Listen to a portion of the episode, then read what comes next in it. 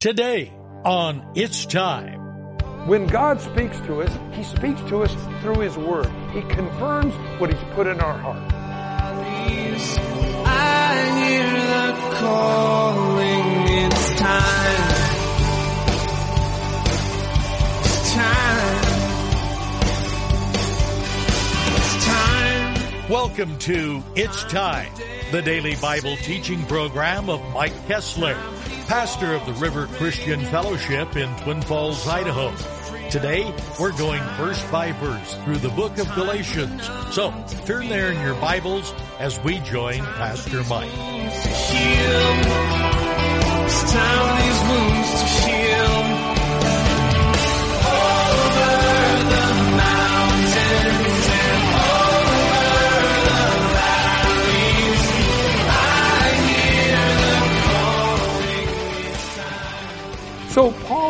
Is saying that they glorified God in me because they saw the change that came with it. You know, it's funny. I've talked to people that accept Christ and they go, Well, I, I don't notice a lot of difference. Maybe you don't, but I guarantee you one thing the people around you see it. They do. They notice the change that has happened in your life. It's the way God works. Though you may not always notice it, in fact, the old saying goes the gifts of God, the Holy Spirit gifts that are in you, are more evident to others than they are to you. You know, we don't even, because why? We live in it. We live in the gifts of God. We live in the salvation of God. We live because it's part of our life. People around us, and especially those that aren't of faith, they look and go, Whoa, this person's really different. I remember what they used to be like. I remember when we used to do whatever we wanted to do, no one cared. Now, this person, because they're different, there's a different standard now in the room when they walk in. Well, that's the way God works. So then he says, after three years, I went into Arabia. I was taught by God these things. And what was he teaching them? Nothing new that's not in the gospel already. There's no new thing in the Bible. The Bible is consistent all the way through. What God taught him was it's not by works, lest any man would boast. It is by the grace of God that makes us holy. Isn't that good to know? That you don't got to go out and earn it to be good. You're good in, in Jesus. See, we, we, that's what makes us good. See, this is the problem. People have asked, why are the Jewish people blind? Why do we find all these words in the Bible about their rebellion to God continually? They believed that their spirituality was inherited from Abraham. And because they kept certain laws, that made them something, and pride then reigned supreme. The Bible says pride is at the root of every sin. And so when we realize that when pride takes over a person's life, it blinds us to reality. I've shared this before, but I got a call a number of years ago, and the, the, the uh, doctor called me up and said, This man's only got a couple hours to live, and uh, you might want to go in and give him last rites or whatever thing you do. Eeny, beeny, chilly, beeny. I mean, he didn't know what I was going to do. So I go in the room and I see all these tubes and, and wires and boop, boop, boop, you know, and I'm, I'm going, woo. I, I, he had so many tubes in him, I got to tell you, I got queasy. You know, they have tubes in their nose and uh, never mind. But it, it, it's weird. And I'm there, and so I just began to share with him the best I could. I said, Brother, you're getting ready to go on a journey. Are you ready to go? He goes, I'm getting out of here in a few days and I'm going to go start a family again. And he went on and on. I go, No, you're dying. You got a few hours left. What is your relationship with Christ? And because he was so convinced that I'm going to still call the shots in my life. I'm going to get out of this bed in a few days and I'm going to go out and live life the way I've always lived it. I don't want to hear what you have to say. And I, it broke my heart. I'm going, you don't see the reality because you still think pride is saying, I'm going to do what I'm going to do. Well, the truth is, a few hours later, he was gone. And I always think about that, and those kind of things really trouble me because I see what pride does. That's why the Bible says God will lift up the humble, but he resists the proud. Why is that? Because when we say, God, help, I don't have the answers, and that's probably one of the greatest sinner's prayers that you can pray God, be merciful to me, a sinner. That's when God says, now we can do something. See, what lights your fire? What gives you directive in your life? All these different things. Well, pride will blind you to the fact. So, Paul, being taught of the Holy Spirit, goes out and God shows him it's by grace we're saved. Not by works, lest any man would boast. Not by works, lest we would be prideful and say, Look how good I am. I'm better than you. And as long as I'm better than you, I'm cool. Well, that's not the standard. You can be better than everybody else, but how do I stack up to Jesus? That goes back to that whole thing of the heart. Well, he says, after 14 years, I went up again to Jerusalem. This is the second time. First time he waited three years, second time he waited 14 years to Jerusalem with Barnabas and took Titus with me. Titus is a neat guy. He was a Gentile that had gotten saved.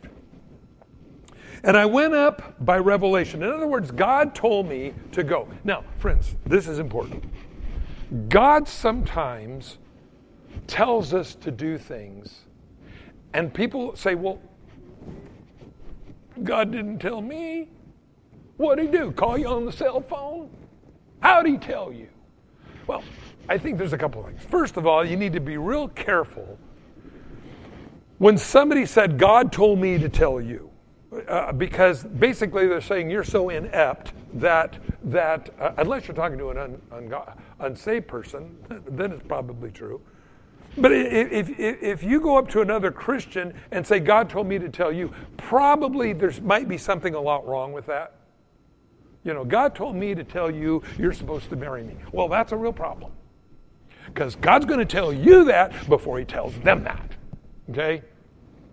The second thing we want to remember is that when God speaks to us, He speaks to us through His Word. He confirms what He's put in our heart. Again, that's why it's important to read your Bible, because you'll know what God is confirming to you or bringing a check mark in your soul. Now, how do we know God's will for our life? This is a big question everybody's always wanted to know. Three things ask, Jesus said, seek, and knock. And the words in the Greek are repetitive. Ask, keep on asking, seek and keep on seeking, knock and keep on knocking, and it will be opened unto you. Now, why is that important? Because there's a lot of opportunities every day for all of us as Christians. So, how do I know which path to go down? Should I go to this college? Should I go to that college? Should I buy this car? Should I not buy this car? God, what do you want me to do? And do you realize, and we realize one of the questions this week on Every Man an Answer was, uh, how do I know God's leading? Because the consequences of making the wrong decision are so serious. Well, first of all, that's wisdom to realize the decisions we make have a direct impact on our life and can for a long time. So when we pray, we say, okay, God, how does God do that? Well, God, should I buy this house? Should I buy this car? Should I marry this person? Should I go here? Should I go there? Well, has God provided the means for you to go there? Well, yeah, somebody came up and gave me a ticket, to, to a round trip ticket to go. Well, that looks pretty good. Uh, do you have the means by which to go? Do you have the resources to go? Well, no, I'd probably have to do it all on my credit card. Well, then maybe God's telling you not to go. You, you, see, there's things that God does to bring checks into our life. When God turns the light green, friends, it's green. And I love that about God. And that's why you have a heavenly Father that watches over you, his child, to know what we're supposed to do and what we're not supposed to do. Now, again, ask and keep on asking, seek and keep on seeking, knock and keep on knocking. It'll be open unto you. You might find the bank calls you up and says, Yes, your loan for that car has been approved. And you go, Oh, hallelujah. And you go down there, and I've shared this many times, this has happened to me. The guy goes, You know, it's a funny thing. I've had that car for sale for two years. No one wanted it. And they, somebody just came and bought it an hour ago, and now you're wanting it too. And I walked away and I was mad. I was going, I wanted that. I wanted that. And God says, Well, you prayed. And I said, No. It was like God says, Do you know how hard it is to find somebody that wanted to buy a 52 MG, you know, and just sends them to their door? Well, that's the way God works. Another time, God may do something. God may say, and this has happened to me, so I know this happens. And I, I remember distinctly, I was going to buy a tractor. And um, I prayed. I had the money. Went there. The vehicle was, uh, the tractor was still for sale. And I started putting, counting out the, the money on the table in $100 bills. And I got down to about the last two $100 bills in my hand. And I picked up the money off the table and I said, I've changed my mind. I'm sorry. Bye. God just changed our heart. God does that with us. Sometimes He just changes our heart. Sometimes He blocks us because we can't get the loan or we can't get the airplane ticket. It's like the old story about the guy that missed his plane. He was all mad only to find out the plane crashed. So never, never try to outguess God. Just say, okay, God, it's by revelation, your divine speaking to me. This is what happened to Paul. I went up by revelation, not the, and, and communicated with them the gospel which I preach among the Gentiles. Now, now again, what was the gospel among the Gentiles? By faith, you're saved. Not by our works, but by faith, you're saved. Now, again, friends, that's so important. Jesus looked at the thief on the cross. People say, well, Paul modified the gospel and he got into not having to keep the Mosaic law. Hold it. Jesus did that, not Paul. On the cross, remember, he was crucified between the thieves. The one thief says, If you're God, save yourself and us too. The other one says, Don't you fear God? We deserve to be up here. But this man has done nothing wrong. And he looks over at Jesus and says, Remember me when you come into your kingdom. He says, Today you'll be with me in paradise. Now, Jesus didn't stop and say, Before I take you to paradise, you got to keep the Mosaic law. Now, let me ask you have you ate pork in the last two months? Have you been keeping the Sabbath good? Evidently not. They're thieves, okay? They don't care. You know, we're, we're just, we're, we're, and by the way, what's so weird, you know, people say, uh, you know, the whole American justice system is, remember, they weren't murderers, they were thieves. They weren't robbers. Robbers in the Bible usually speak of beating somebody up to take what they have. That's what a robber is. A thief is sneaky. They come and they take what you got when you're not looking. That's what a thief is. Jesus was not crucified between the robbers, the Bible says. He was crucified between the thieves. In other words, you could be executed for stealing something. Now, I know that sounds incredible today because you can murder people and, and nothing happens to you. So when we look at this, we realize Jesus didn't say, Now, have you been keeping the Mosaic law? Well, I see those spikes in your hands. I guess you're not. No, he didn't say that. He just looked at him and said, Today you'll be with me in paradise. What is that? That's grace. God just says, You know what? You're dying. What you need is life. I've got that. I'll see you in heaven. I like that. See, that's good news. That's what the gospel is. It isn't our performance that allows us to go to heaven. It's God's goodness. People say, well, then, Mike, are you saying that now that we're saved, we can go out and live like the devil? No. Why is that? The Bible tells us we're his kids.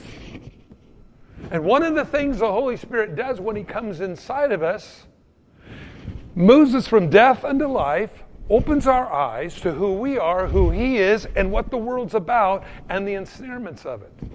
Always remember this sin never does you or me any good. Oh, the devil can candy coat it and make it look good but the problem is, we don't see the hook in the sin. The Bible tells us there's a hook. Sometimes the effects are immediate, sometimes the effects are over a period of your life. But know this when we sin, we hurt ourselves.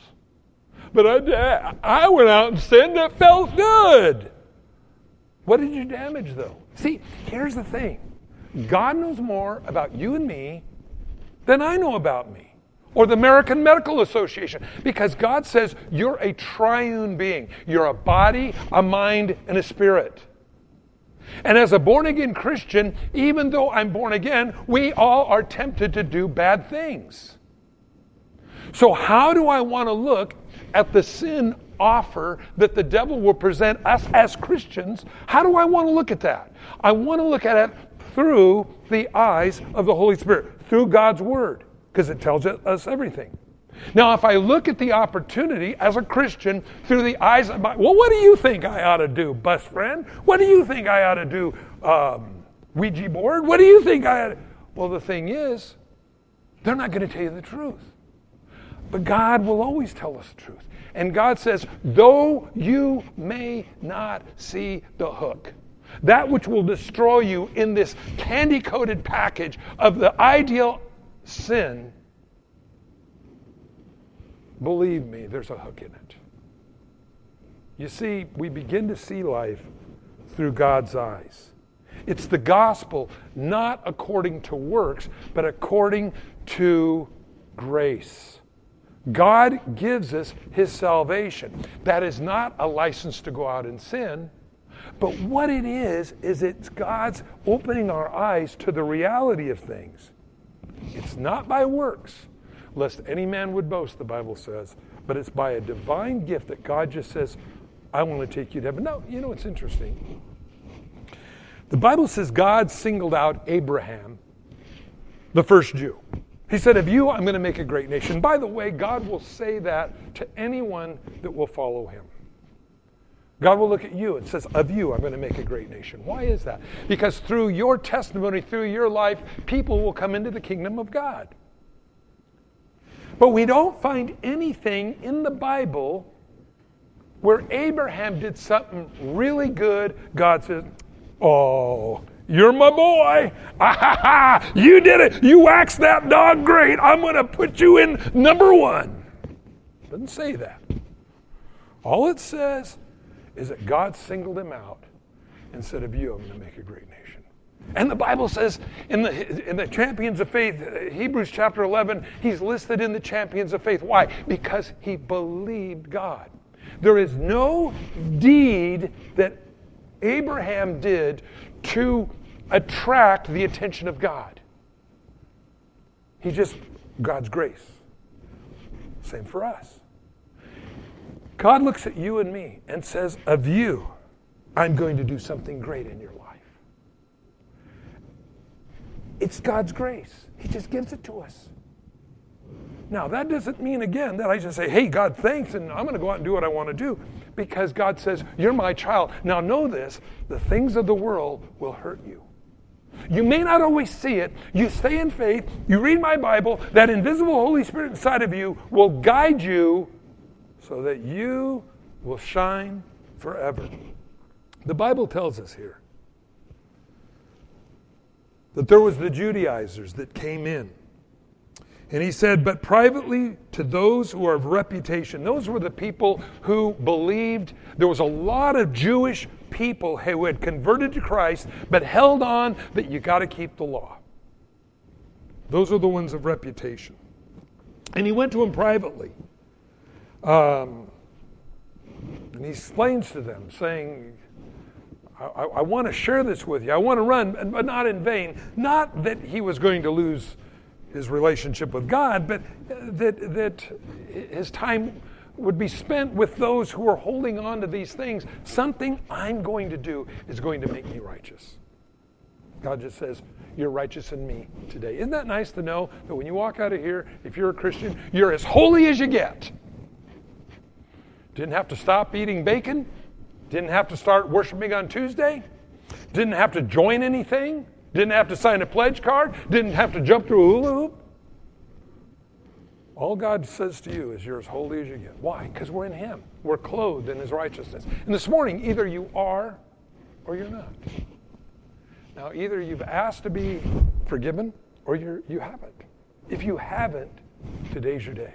Today is a appointed day of salvation. Never put off tomorrow what you can do today when it concerns God. Why? Because God builds on what we did yesterday on top, and that's the way God works. God doesn't have favorites. What He's done for others, He'll do for you. That's all God asks. So, this morning, and we're going to stop here. Um, we'll pick this up next week. Because he goes on and he talks about this idea of favoritism and how God doesn't look at one person greater than another. We're all saved the same way. Friends, that's good news. This morning, if you're not a Christian, I want to first of all invite you to be one. Why? Because if you're not, you're going to get more of what you've had. Do you want another 10, 20, 30 years like you've just had? Or do you want a new start? Well, you can have that. The second thing is the purpose you're living your life. Are you living it for yourself? That at the end of your life, yeah, you might have had some good times or whatever, but nothing in eternity. N- nothing that, that brought anybody closer to the kingdom of God. See, that's why we're here. God's left us here. After we accept Christ as our Savior, we don't just immediately go to heaven. I mean, that'd be nice, but but the thing is, He's left us here to be an impact, to be salt, to be light. I just want to invite you this morning. Consider your life. Consider your relationship with God this morning. And am I living for the King or am I living for myself? Now, you can live for yourself, but at the end of your life, you will find nothing. You will be bankrupt. When you live for Christ, the Bible says you'll be rewarded eternally. Everybody's living for something. What are you living for? Jesus said, I come that they have, may have life and that more abundantly. We need life. We need a reason to live. You know, there's three things we all need a self we can live with, a reason to live for, and a faith to live by. A self you can live with, a lot of people don't like themselves because they know what they are. Good news, you can get a new identity today. You need a reason to live for. What lights your fire? Why do you get out of bed in the morning? That's the reason you live for. And the third, you need a faith you can live by. What's the faith? Well, the faith is I got a God that's under control, that's got me under control. He's got it all under control. All I need to do is be found in Him. Holy Spirit inside of me, because I've asked Him to be there, will guide us. Can't miss with that. This morning, if you've never prayed and asked Christ into your life, I want to invite you to pray today and to repent from living your life your selfish way. And say, from now on, God, I'm going to live for you. And the Bible says he will pour out on you a blessing you can't contain. That's the gospel. That's the good news. And that we don't generate righteousness in ourselves, but righteousness comes as a gift from God to us. That's why the Bible, all the way through, whether you look at the book of Galatians or the book of Colossians, he'll say, Grace and peace to you. Why is that? The grace of God. God made us something. I love that.